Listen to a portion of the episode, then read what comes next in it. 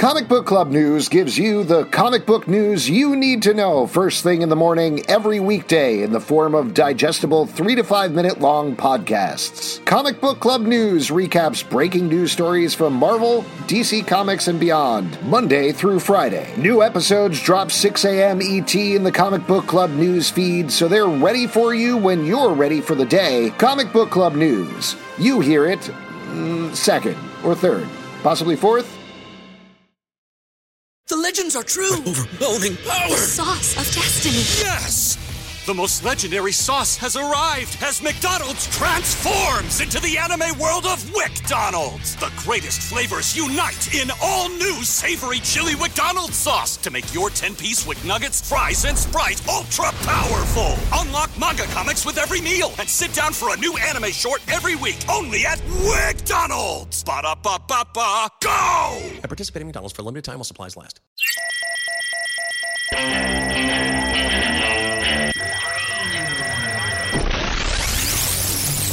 What is up, y'all? Welcome to the Stack. I'm Alex. I'm Justin. I'm Pete. And on the Stack, we talk about so many books that It's a have come out this ridiculous week. number of books, A Alvin. ridiculous. This is a ridiculous number of books, and I'm still expecting that you read an extra one because that's what you do every week, Pete. well, maybe right, I and missed you- a couple that you gave me and read something else because I didn't see the email where you listed the DCs, so I had to make my own choices. Oh, that's great. Wow. Thank you for not asking or anything. Well, wow, uh, just, just because of that, just because of that, Pete, we're going to start off with X Men number one from Marvel Comics, written by Gerry Duggan, art by Pepe Larraz. This is not a reboot of X Men, but a continuation. But now this is the Dukes, as you mentioned, taking over the main X Men title, focusing on the newly elected X Men team rolling out of the Hellfire Gala crossover, I guess you would call it. but here Wow, we're I getting. love- well, it's, it's not strictly a crossover. It was a thing that was happening in all the X Men books. I don't know. Yes. Uh, Alex- that's also known as a crossover. Sure. Alex, let me ask you: Do you think like the Dukes did such a great job on um, on uh, uh, Deadpool that they were uh, uh, Marvel was just like, "Hey, any book you want, man," and then he was Yeah, like, totally. "All right." He did Deadpool like a decade ago. They skipped every single book that he's done in between, and then X Men versus mean- the X Men titles that he's been writing. He obviously does a lot of great stuff, but you know, I really like this book a lot. I thought this was really well done. This is recentering X Men as a superhero team in the Marvel Universe, putting them in New York City, doing a very confusing real estate scheme to put a treehouse right in the middle of the city. I got to be honest, I don't think they do that over the night. They joke about it a little bit. I don't think it would work. It really strained credulity in this book about people with superpowers fighting Wow. giant mechs. But other than that, great stuff. Alex really taking a, a stand against the real estate speculation um, here in this fictional comic book. Uh, I like this book a lot. You know what, Pete? I'm very curious what your take is. This book feels like it's just taking the X Men continuity and just pushing it back toward our classic, like X Men blue and gold teams uh, vibe. This is a Strike Force team located in the heart of New York City. They are fighting a menace. They do some fun robot building here. And then, and I think this is a huge clue to what this book is going to be about. The end of on the honker, and they're saying, We love you guys. We're all friends. We'll be there in a second. And the X Men are like, Don't worry. We're here. We won. The crowds are applauding us. Pete, I think this is a fun book. I love that, that this X Men iteration could take on so many different sort of spots and tones. Pete, what did you think? Yeah, I mean, I could have done with the douchey Cyclops tour of his treehouse. I love this tour of the treehouse. It's like it's a classic X Men thing to be like, look at our cool base. That's very He's normal. flexing all over that poor re- uh, re- reporter there, Ben. ben And- Urich, you're trying to back Ben Urich, the oldest curmudgeon, and I guess it's just Ben Urich is you. Yeah, he is. He's like, "Hey, Cyclops, you piece of shit. Let's fucking uh, hold, try to hold you over some coals here." And is like, "Oh, "I'm going through this portal. Can't really talk." mm, By um, Why is it, did- why is Ben Urich the character that knows every superhero and it's just like, hey, you got time for? He's like Columbo. He's like, hey, Yeah, got time like, for hey, a little one more quote? question? Hey, one Just more one question. more. Um, yeah, I mean, other than the fact of like, you know, I mean, I'm not going to feel bad for rich people in New York, but you think you have a nice view of Central Park, and all of a sudden a giant tree fort goes up. You know those the rich people on the phones with their lawyers, and uh, I you know I know the X Men's an amazing team, but I don't know if I agree with Cyclops, which is rare.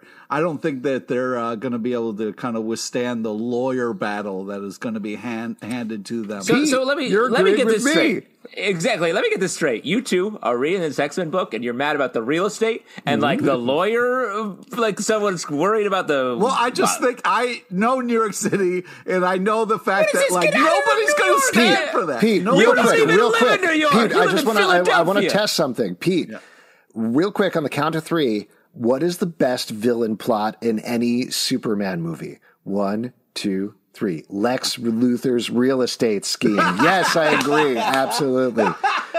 You didn't hear Pete. He said it very low, but he agreed. It's weird. He said it at such the same time that you could only hear you, Alex. It was synchronicity. That's Yeah. I, I did really like the use of X23 in this. This was fun. I liked the fact that we actually got some X Men fighting and doing things for You the like just say you liked it. Don't put enough preamble. Enough of this was, like oh, you know, I could have done fuddy without all duddy this shit. gr- you know, fun kind of reveal of the villains and what's going on. That was intense. I like that.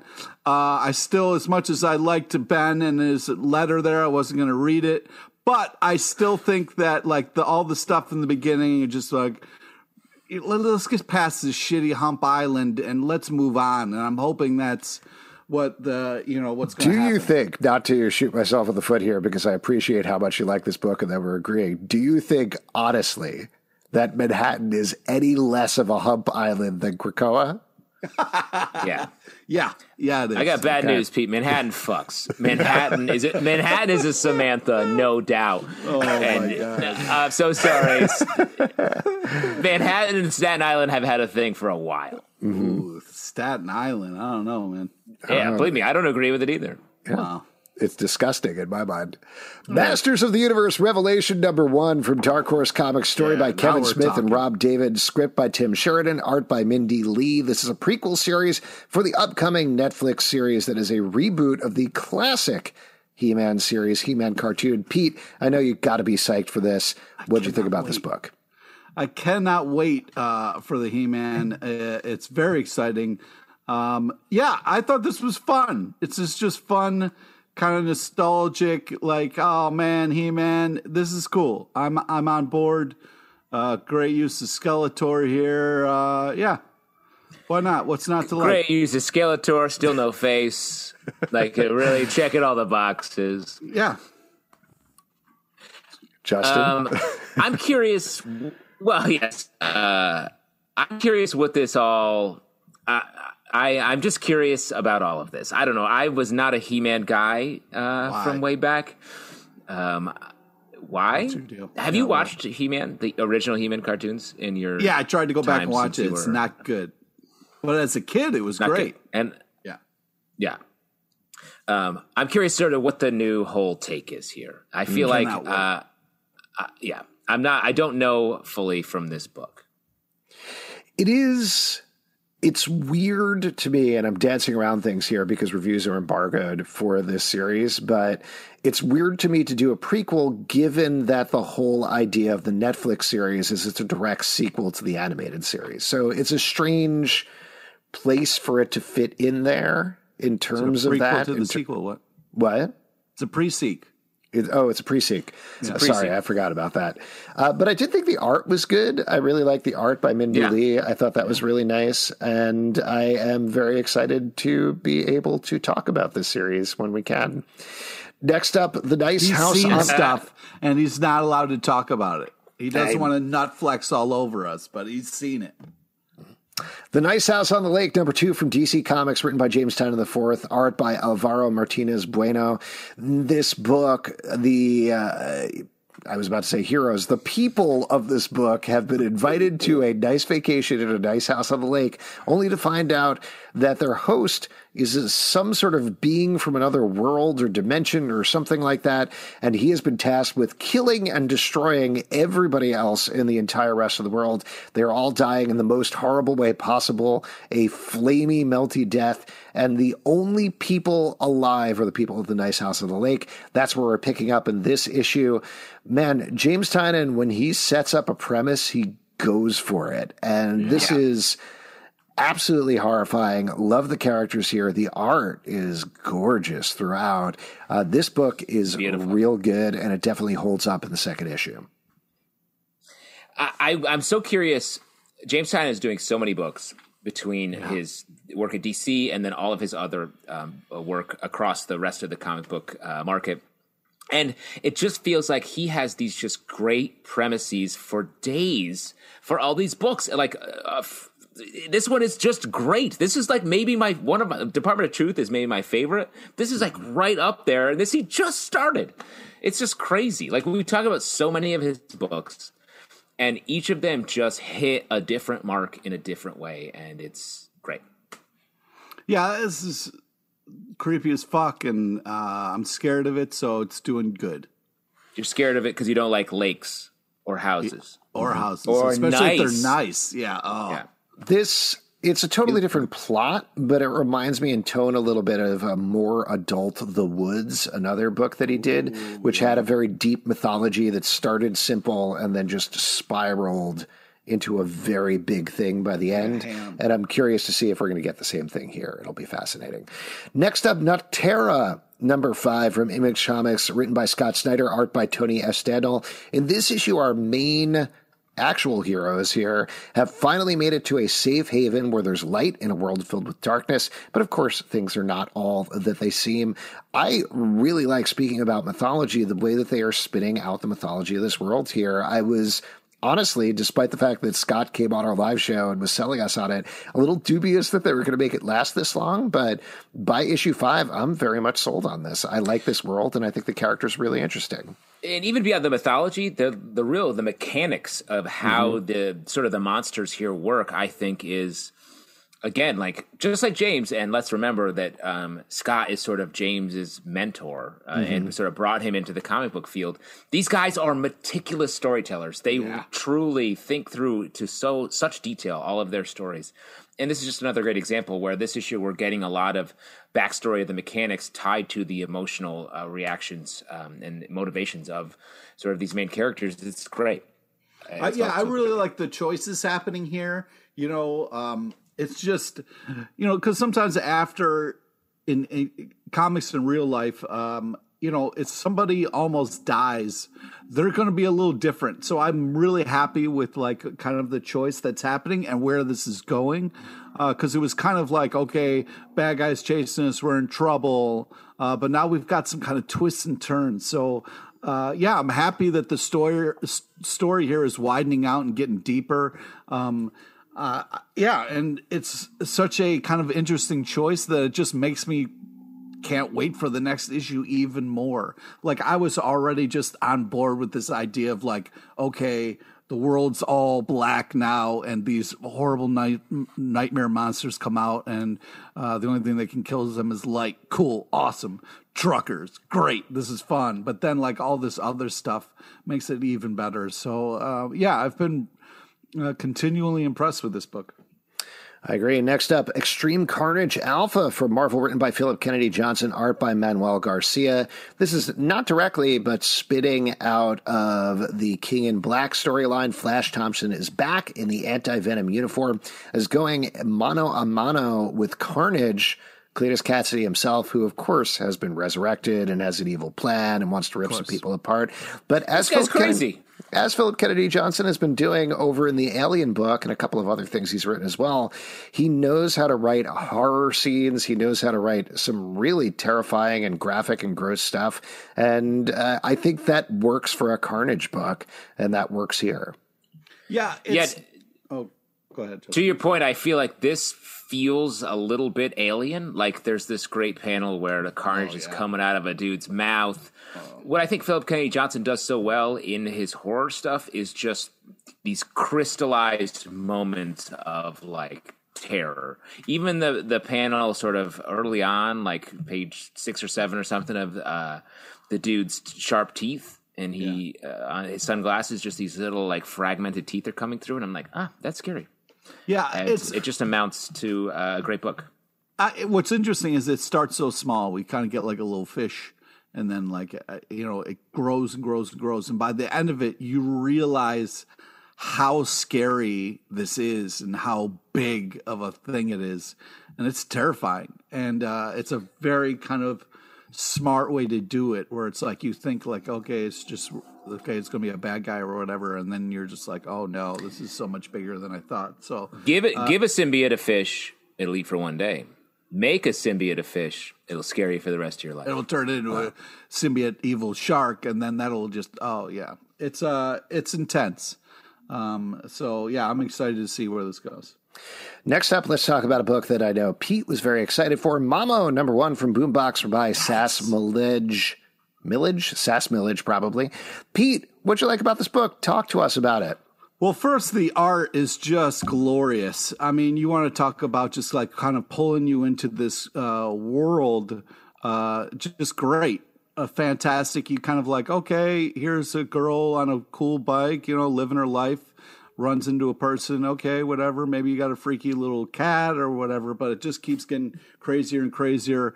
And uh, uh not not only is like the the character designs awesome and the art pretty cool but like it gets scary up in that attic man and uh yeah i think it's a fantastic first issue that kind of gives you an idea of what's happening in this town and just gets you kind of really excited for the possibilities and what's happening moving forward. I really like these two characters that we kind of start with. Uh, I think it's a magical, fantastic book, and the art leads the way. Can I throw out two reasons that I think you really like it, Pete? One, as you mentioned, there's a cat that's very cute. You love cats. Two, loves cats. it's basically a Miyazaki movie, like pretty Yes. much straight up, and in not, not in a bad way, So, like not in yeah. a derivative way. I think it Go channels it really nicely, and you love use that as a Miyazaki. thing to undercut it. You know what I mean? That's not Like- undercutting it. I think it's a great way to describe it because what I like about this book is its pace. Like you really get to take your time and watch these sort of big mythological things happening to these characters, um, start, starting small and then getting much larger by the end. And it, very Miyazaki, and it's it's uh, it's a great call. That's why Pete likes it. Pete, we're in your head. We know why you like things. It's weird. I love it. The Good Asian number three from Image Comics, written by Pornsak Pichetshote, art by, I didn't write it down, but I'll look it up in a second. This is continuing our renewed take on a classic Asian detective story. They even call out Charlie Chan at a point in this issue. Uh, I continue to really like the story. I think it's good mystery, it's great characters, and I swear I'm going to look up the artist right now, but the art is very, very good. Yeah, it's it's beautiful. I love the use of like the different color tones for the different kind of like uh, styles and time periods. Uh, yeah, it just really impresses uh, the kind of story that it's telling. I it's there's like different shading things for character moments. It's uh, I, I think it's a really smart, well put together book with some really great characters and powerful shit and uh, there's a lot of history and great stuff in the back of it. I, I'm very impressed. This continues to be a must pick up. Uh, yeah, I agree. Great um, detective noir stuff. There's some fun, uh, fun with music at the very end, which I thought was cool. Like sort of changing up the format. Uh, but yeah, it's good. Alexandre Tefenkgi is the name of the artist, which gorgeous, great stuff. Like we talked about with the forest issue, very reminiscent of Darwyn Cooke in a good way. Not a derivative way, Pete, just a good way. Thank you. Just Thank a you good way. difference. Next up, The Swamp Thing, number five from DC Comics, written by Ram V, art by John McCrea. Now, this is a very horror inf- uh, inflected take on Swamp Thing. Not that they aren't usually, but this one is in particular. We've called out Immortal Hulk before as an influence. Sense here, and I think that's still very accurate with this issue. One thing I was bummed about, though, I guess this is now a mini series, and we're halfway through it. Um, I understand why. I'm sure not a crazy amount of people are picking up a Swamp Thing book, but if you're not checking this out, you really should. The art's so good. Uh, Ram V's writing is so good. This is one of my favorite Swamp Thing stories in a really long time. Wow. Well, I I agree. This is fantastic. The art and the paneling are just fa- really, really above and beyond. The flow of the story, like Justin was talking about uh, a couple issues ago, uh, really impressive. The colors are beautiful, just amazing character designs. Plus a cameo by one of my favorite DC char- characters. I don't know if we should spoil it, but yeah, No, I I, really think it's love okay. this. It's it's right there. I mean, it's John McCrea, Cray, I guess, who is a commensurate Vertigo artist drawing Constantine. Who else would you want to get in the title, and who else would you want to get to draw? So it's a perfect fit for this one.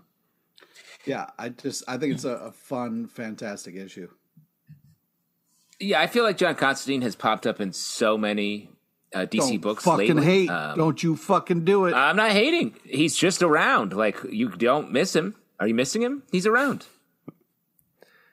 oh, great character should be around you, asshole. Yeah. Uh, it's just uh, this book is about Swamp Thing, so why do I have to deal with this guy who's just uh, blonde? He's there to help. Is he? Is he? Yeah. He's, He's always sort of a out for Loki. himself.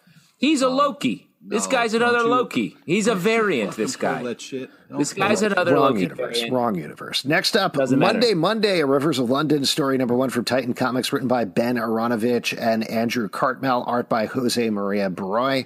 This is a wide, expansive mythology that I got to be honest, I know nothing about other than I read the note at the front that said there are a bunch of detectives that investigate supernatural mysteries. Not a lot of supernatural going on in this particular book, but we do get a lot of copping going on, a lot of A cop lot of stuff. Compton. It's a cops talking about being cops. Even beyond that, like I, I feel like reading this book was like walking into a business meeting, and you're like, "Oh shit, I'm not supposed to be here. this is the wrong room." And then trying to find a way to leave graciously. Um, but I mean, it's good. The art's nice. Yeah, um, art's the story awesome. is interesting. I'm curious what the deal is, uh, but they really don't take any time to tell us what the deal is. And sometimes you don't know what the deal is right away. You know what I Well, mean? if there's been dozens of comics and dozens of books, I understand why we're kind of left there. But I will say I like the framing device. I like the main character, this new captain, I guess, of this police unit or police force or whatever it is. Um, I thought she was kind of interesting and a fascinating main character to follow, particularly. I mean, hey, maybe it's a London thing, I don't know, versus an American thing. But the fact that she's like, well, all done here. End of the day, time to head home. Feels very different from every cop thing in America where it's like, I work 24 hours a day and I have no life. And the only thing I do is I go to the cop bar and I drink whiskey and then do more cop Yeah. stuff. Um, so it feels very different there, which was fun and fresh. And the art I thought balance. was very good as well. Um, I was glad we read it. Uh, like you guys, I think I'm curious to check out the second issue and see when the supernatural stuff happens, perhaps. Well, and also I was like, "Oh shit, I, what is all this other stuff? This I've never heard of this. There's a lot." Yeah. It feels like somebody, you being like, hey, I want to check out this puddle. And somebody's like, no, that's actually a swimming pool. No. Okay. Yes. yes. Geiger number four from Image Comics, written by Geoff Johns, art by Gary Frank. In this issue, our radioactive man is leading two kids through the radioactive uh, wasteland, and various forces are converging on them for some reason that we don't exactly know yet. Um, as usual, good art from Gary Frank. I'm not, to be honest with you, 100% sold on the story for this yet. Um, I think it's okay, but I feel like it really needs to wow me in a certain way, and I'm not quite there yet. Um, but I'll I'll read anything that Gary Frank draws. yeah. Yes, and let me say, like it, reading this in comparison with what we were talking about with some of these, uh, with the Scott Snyder book Nocterra and the James Tynion stuff we're talking about. There's just more going on in those books, and so this book feels a little bit slight when it's like I don't know what the whole underpinning here is, and I don't have those emotional connections to these characters. It's just beautiful art and like interesting things are happening, but I don't. The emotional depth isn't there. I feel like yet. Do your birds agree, or do they not agree, Yeah, Justin? it seems like Can your you hear those are- birds? Oh, sorry. I'm I- doing. I'm doing a magic show later. Those are my doves. okay. Pete, what do you uh, think about this book? Yeah, I, I, I really like it. I uh, I disagree with you guys a little bit. I feel like you're underplaying this. This is really. Uh, I also there's a lot of small fun things happening in the background, like when they're in the casino and there's the old lady with their arms up, and the guy, the pirate dude, is so surprised he like flips up his eye patch to be like, "Wait, what are we talking about?" Um, yeah, I I love this book. I very much love the design of this kind of nuclear dude.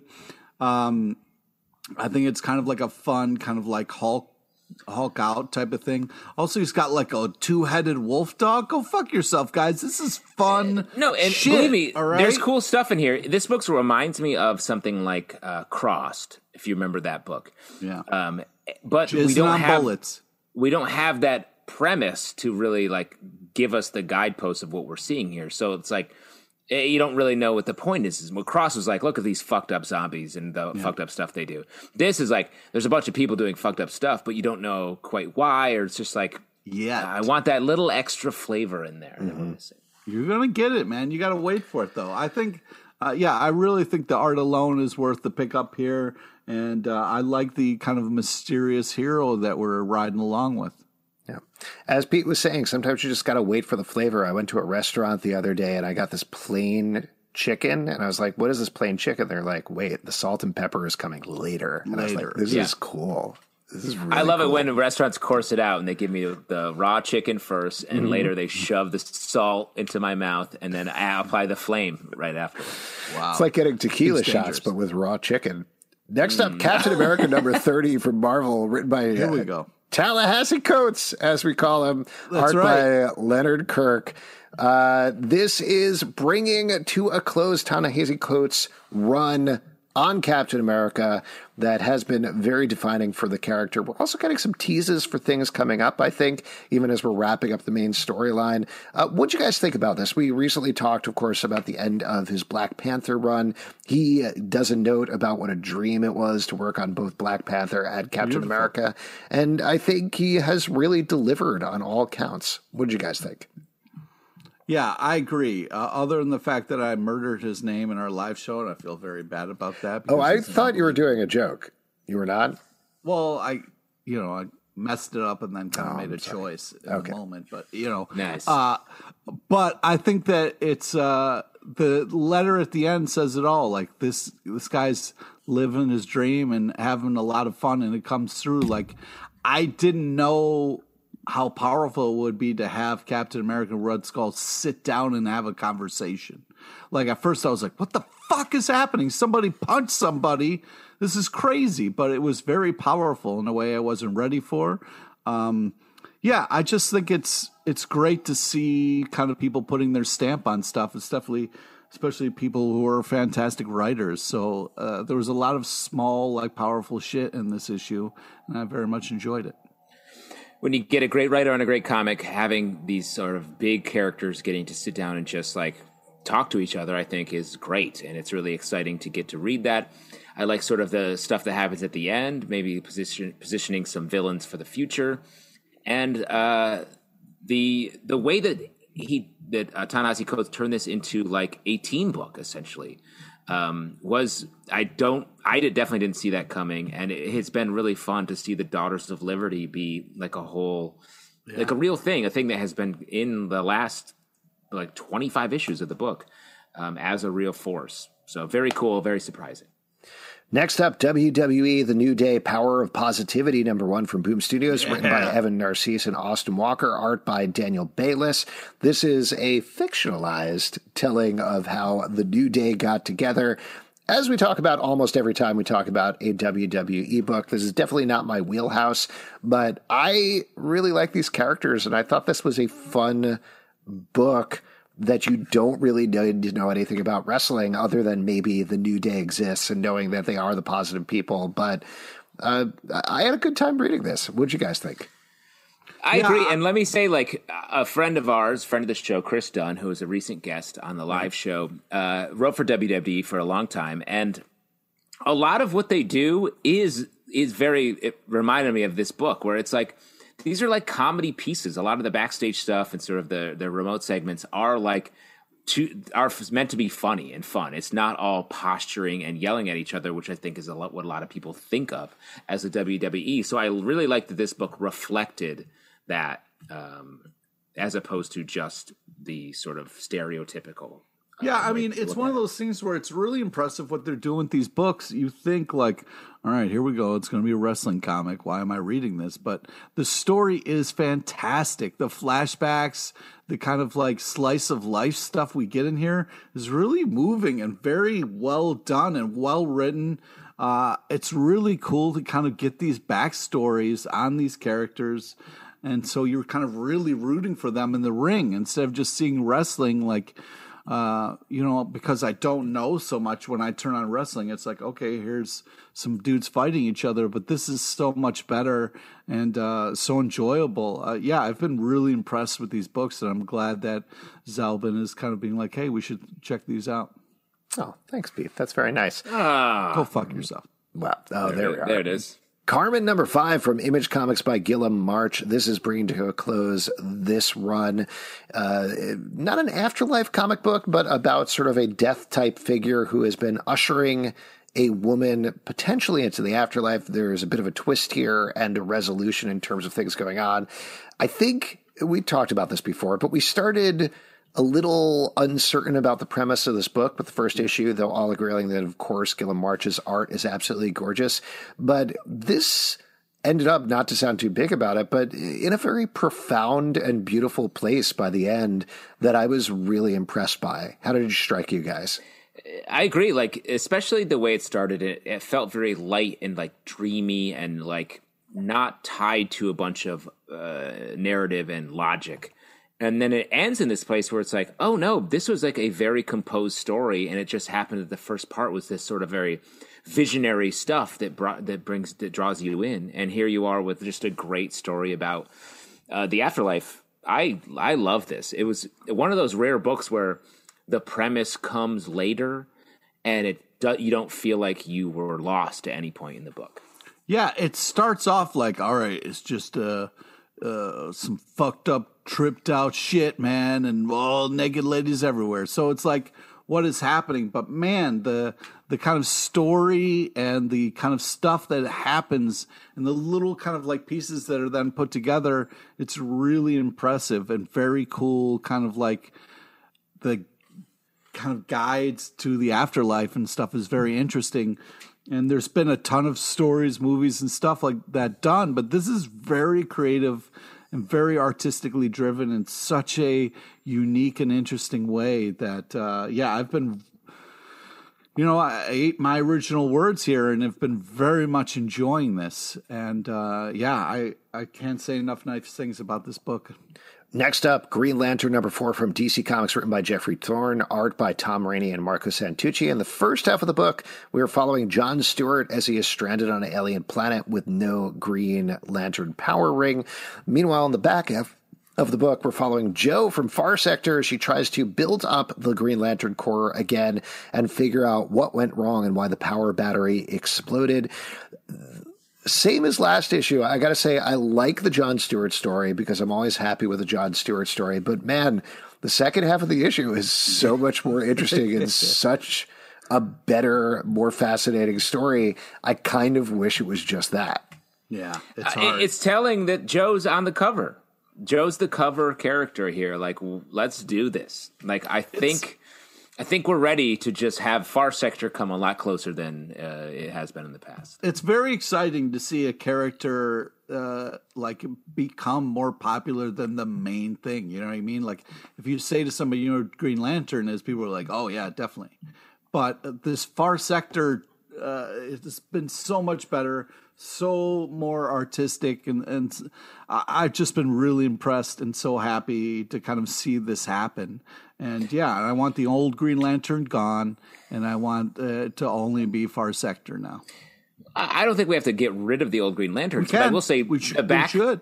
the Joe story feels like it's more like pertinent to the future of Green Lantern. Also, like, um, so I think that at least should be the first story in the book. Um, because I will say I do like the format of Green Lanterns. It's like you know there are so many of them having a sort of a book where we get to cover a lot of them, I think is great, and I I appreciate that. I just think we got to get the order right. I'm just surprised to hear you say it. you have your closer go second, Justin. You have the closer close. You can't have the closer go first. Nobody's going to read the. Nobody's going to care about the next thing. You know, so I don't know if gotta that is what books are like. Um, uh, that's true in like concerts, uh, comedy shows often. Yeah. But in com- in books and comic books, you often put the um, the main character up top. Next up, speaking of main characters, Wynd, number eight from Boom Studios, written by James Tynion IV. Again, here's this guy, art by Michael this guy. Dialynas. This is a fantasy story following the main character as he journeys away from an oppressive kingdom, fights some vampires, meets some fairies. Like we talked about earlier, I am very impressed how James Tynion is really building out the world here in a big way. But it's really Michael Dialynas's art that keeps drawing me back to this book personally. Yeah, that's it's the real heart of it is the art. But uh, JT4 is just killing this. It's a really fantastical kind of. Uh, there's so much heart. There's so much beauty in this story. Uh, and it's there's a lot of struggle too, which is great. I've been really impressed. Uh, you know, JT4 sometimes writes for like a harder or more hard edge kind of uh, story. So this is like a softer side to JT4 that I'm very much enjoying. Now, who do you think is better, JT4 or JP4? And when I'm saying JP4, I'm of course talking about Jurassic Park 4, aka Jurassic World. So just weighing the two of them, which would you say? JT4 all day or a day. Okay, I think it's up for a- debate. Justin, hundred over to you. percent correct.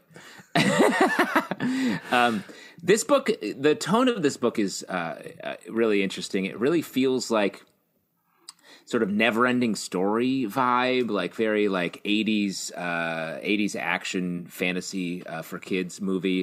Uh, I really appreciate that, and I do think the art and especially the colors are really uh, Yeah. done well in this book. All the characters' eyes really pop throughout in a way that just like you see them all being The scared of Prince those moment moments. is hilarious.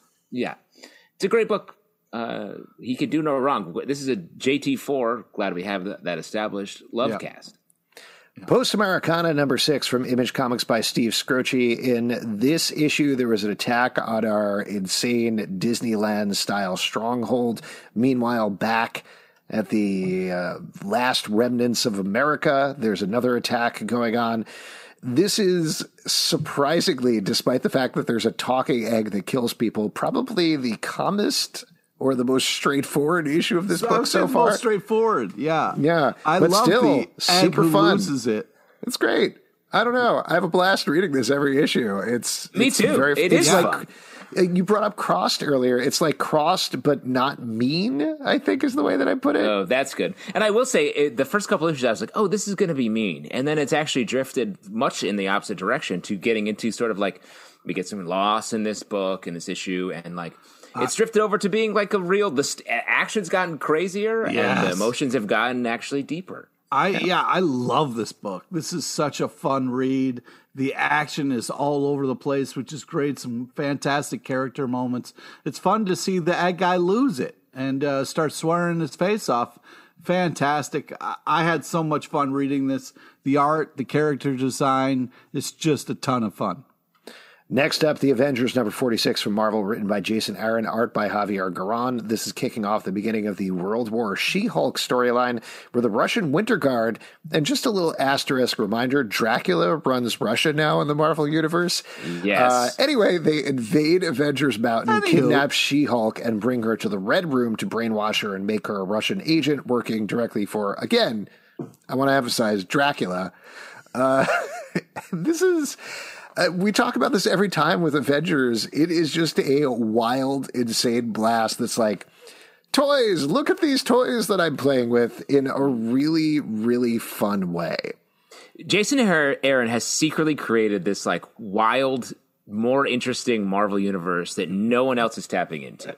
like his Marvel universe is full of like, oh, t- today we're dealing with vampires. Oh, now there's like nine Ghost Riders and they're all fucked up. And then we get a World War She-Hulk out of nowhere as just like a regular story arc in the Avengers book. Like it's nonstop fun. All the characters are just operating at a high level Uh, feels like uh, Black Widow tie-in vibes Yeah. as well with all of this. Kind like of. it A was little just, It just like felt timely in a way. It's like you're cool, sure. Yeah, don't spoil that Dracula is the main villain in the Black Widow movie, though. Okay, just don't Yes, I would that. never spoil that because I haven't seen that movie.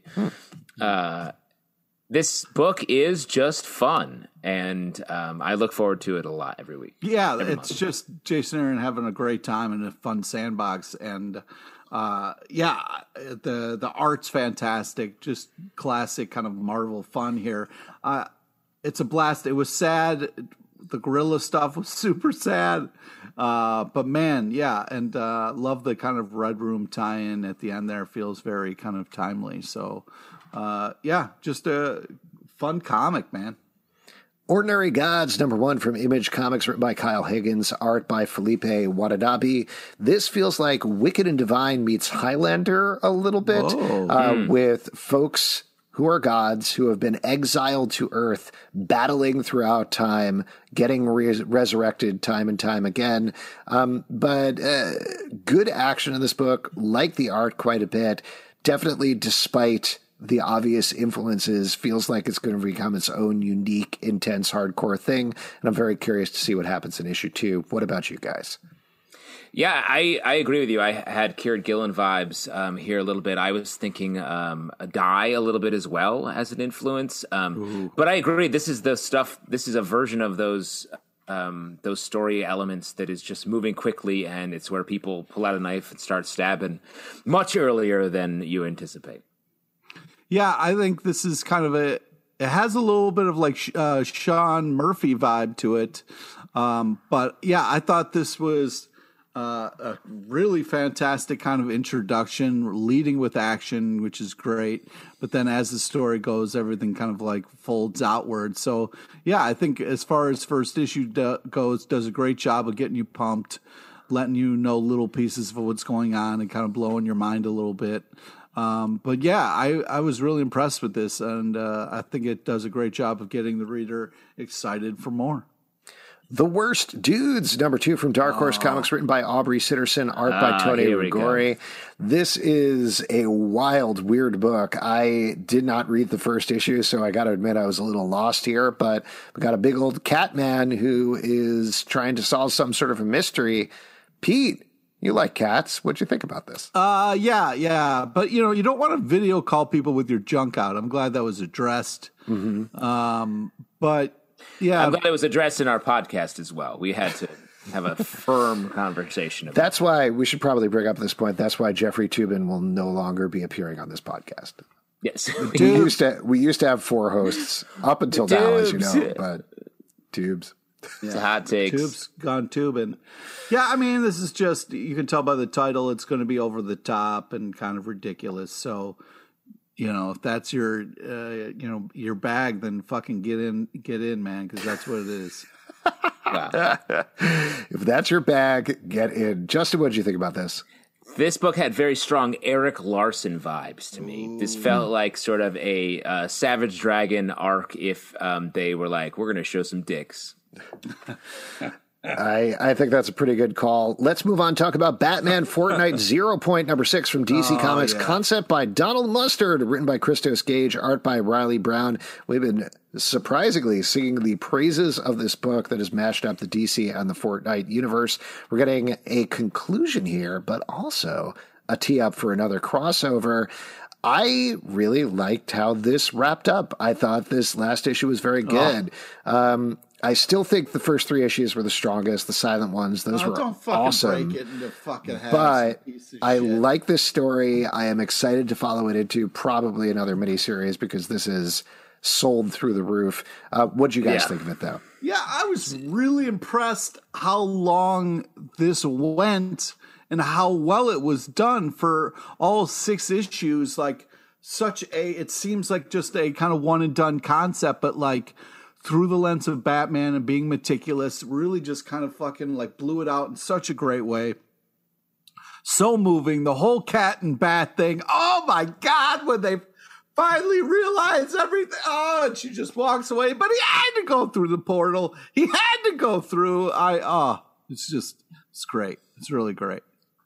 Yeah, I mean, I agree with I. I guess I agree with you, Alex. Like, I the first half definitely had um, had sort of the strong like they really caught us off guard with how the quality of the book. But I think this last issue really delivered as well. The the fights were great, and then the moment I love the panel where we get to see uh, sort of the old Batman Catwoman art uh, just sort of flashes across. Something that I think they didn't really have to do, but really like really helps to root it in the actual DC side of it as opposed um, to the Fortnite side, and uh, it's great. Good stuff. Next up, Jenny Zero, number three from Dark Horse Comics, written by Dave Dwonch and Brockton McKinney, art by Magenta King. This is about essentially a drunk Ultraman, is I believe the concept of the book. And in this issue, she travels to a remote dojo to try to learn how to be a better drunk Ultraman.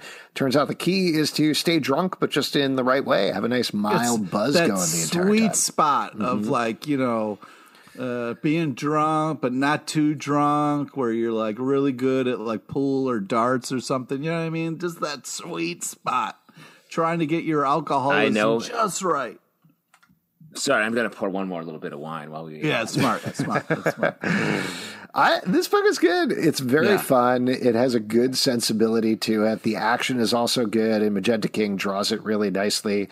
I'm having a good time reading this book. plus it's got a great badass old lady so i mean come on Oh, you love that. You love. I mean, that's Pete Bay right there. Um, yes, this is fun. I agree. Life is Strange, coming home, number one from Titan Comics, written by Emma Vieceli, art by Claudia Leonardi. This is another Titan Comics book that apparently has a deep continuity that I know nothing about. Uh, but I like the characters here. I guess it's about people who keep slipping between dimensions that have powers and stuff like that. So I wasn't totally clear on the concept because I didn't read the first mini series. but this was intriguing enough, and I thought the art was solid enough that I'm curious to check out more. Yeah, agreed. I think it's uh, you know, it's fantastic art, a lot of kind of like cool characters. Uh it's yeah, it's a little kind of crazy about what's going on, but uh, you know, people appearing and disappearing and shit, but uh, I think handled really well. Um, and uh, I definitely really like the art style. So uh, yeah, it was fun. It was hard to take in the three pages of previously on and cast of characters. Let me just say that uh, before I got into the main story. But I mean, they're right. Life is strange, man. Man, coming home. Truth. Number one. I agree with all of that. Wonder Girl number two from DC Comics, written by Joëlle Jones, art by Joëlle Jones and Adrian uh, Mello. This is teed up our new, excuse me, future Wonder Woman, Yara, and uh, gorgeous, just absolutely gorgeous book. I think maybe we brought this up with the first issue, but this seems reminiscent of what Brian Azzarello and Cliff Chiang were doing on Wonder Woman back in the day, but with an entirely yes. new mythology. But it feels revelatory in the same way. What about from you guys? Yeah, I I love the art, the character design. This is just awesome. It feels like uh, new but old in all the right ways. I'm having a great time with this. And let me just say, and we're going to talk about maybe the Batman book in a second. The way that they've Maybe. been using future state, we don't know what's happening. Yeah, we don't uh, know. Future state in these, um, and it's just some of the future state books. The way they've been using them, I think, is so smart. It really gave us tastes of what could be, and then are sort of flirting with the idea of those. Um, this book is, does a great job of really being like, no, this is a thing, and you're going to want to read this. Next up, Beasts of Burden Occupied, territory number four from Dark Horse Comics. Written by Evan Dorkin and Sarah Dyer, art by Benjamin Dewey. This is wrapping up the story of pets back in time fighting some supernatural menaces. Pete, you've loved the series. I know you've been concerned about Jill Thompson not being Yeah. on it. Um, I looked it she's up. There not was a- even in the fucking thing anymore. She was, used to be credited on the second page, and they took her fucking name off. I really don't think there is any problem going on behind the scenes. I, it's driving me fucking nuts, man. I can't enjoy this anymore because I don't know what happened with Jill and if she's going to come back to it or not. Because I can't keep liking this without her. Well, here, uh, Her watercolors Justin. are phenomenal and help make this fucking comic what it is, and then you just cut her out of it? Like, what the fuck? Uh, I don't think that's what happened. And let me say, the art here is like pretty reminiscent of Jill's style, slightly different, obviously. And I will say, it feels like every week we have to have a book that features dogs doing fucked up stuff. That's like our thing now. I I'll look this up here. There's an interview with Evan Dorkin over on the beat, so we could stop talking about this. But I really think it's fine, and it's nothing that you should necessarily worry about. But I'll tell you what. Let's wrap up here with Batman number 110. Um, we're not from- going to wrap up. We got a couple more comments to talk about. Jesus Christ, Pete. DC Comics, written by Jurassic World, I believe. Art by Jorge Jimenez and Ricardo Lopez Ortiz.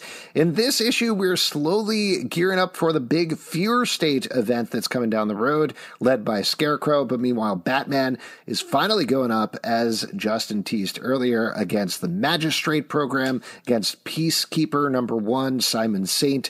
Lots of things closing in on him. Uh, great book. Good stuff.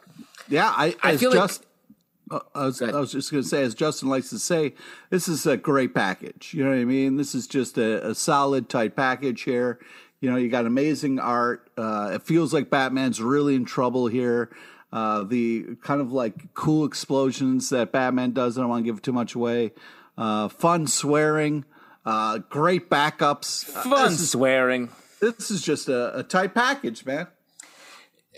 I think um, this this is like an action movie. This this particular issue, and I think what James has done, uh, JT Four has done so well. JT4. um, in this particular book is he put the pieces on the table and he's allowing them to just pop now in little bursts when he needs them. Like Harley's the main character here, and she um, does the things that she needs to do. Uh, we have uh, all the supporting. Nightwing pops in here for a little bit, like and it, like the last the last page, just really really great Batman stuff. Leading into future state that we've already heard about, and in a way that doesn't feel like, oh, I know this story already. It feels exciting. It feels like a legit threat to Batman. It's just great Batman right now. Yeah. I agree. And whew, I'll tell you what, that was a lot of books we reviewed. Now, only an absolute maniac would read all of those books, complain about that many books, and then read more books and review them on the podcast. Surely nobody here is going Surely to do that. no one would raise their hand and say, I, sir, I have more to say. Yeah. Well, you got me addicted to Crushing Lobo number two, so I thought I would check that out in case you put it on the list. Just want to say it's fun. This is great art. Uh, it's cool to see kind of like uh, uh, inside Crush's head here, which Justin, Justin always likes. Uh, they're still fighting a Krang like character from Teenage Mutant Ninja Turtles. Have not made that joke yet, which is very impressive.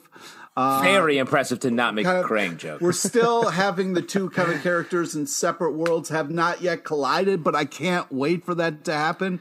This is uh, very exciting. It's nice to see kind of Lobo still being Lobo, and then having this kind of like newer version, uh, which maybe will take the mantle. I don't know, but it's cool to kind of see uh, this happen. So I'm very much enjoying it.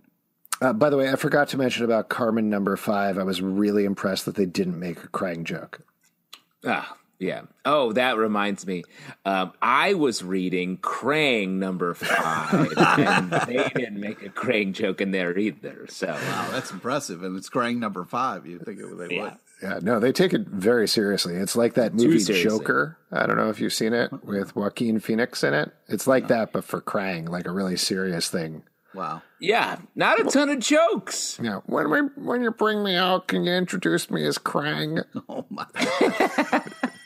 If you'd like to support this podcast, and I don't know why you would want to, patreon.com slash comic book club. Also, we you. do a live show every Tuesday night at 7 p.m. to Crowdcast on YouTube. Come hang out. We'll talk to you about Krang or JP4 or whatever you want to talk about.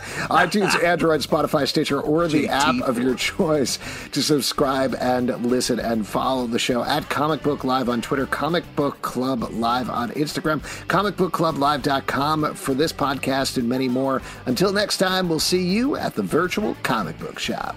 Good night, gang.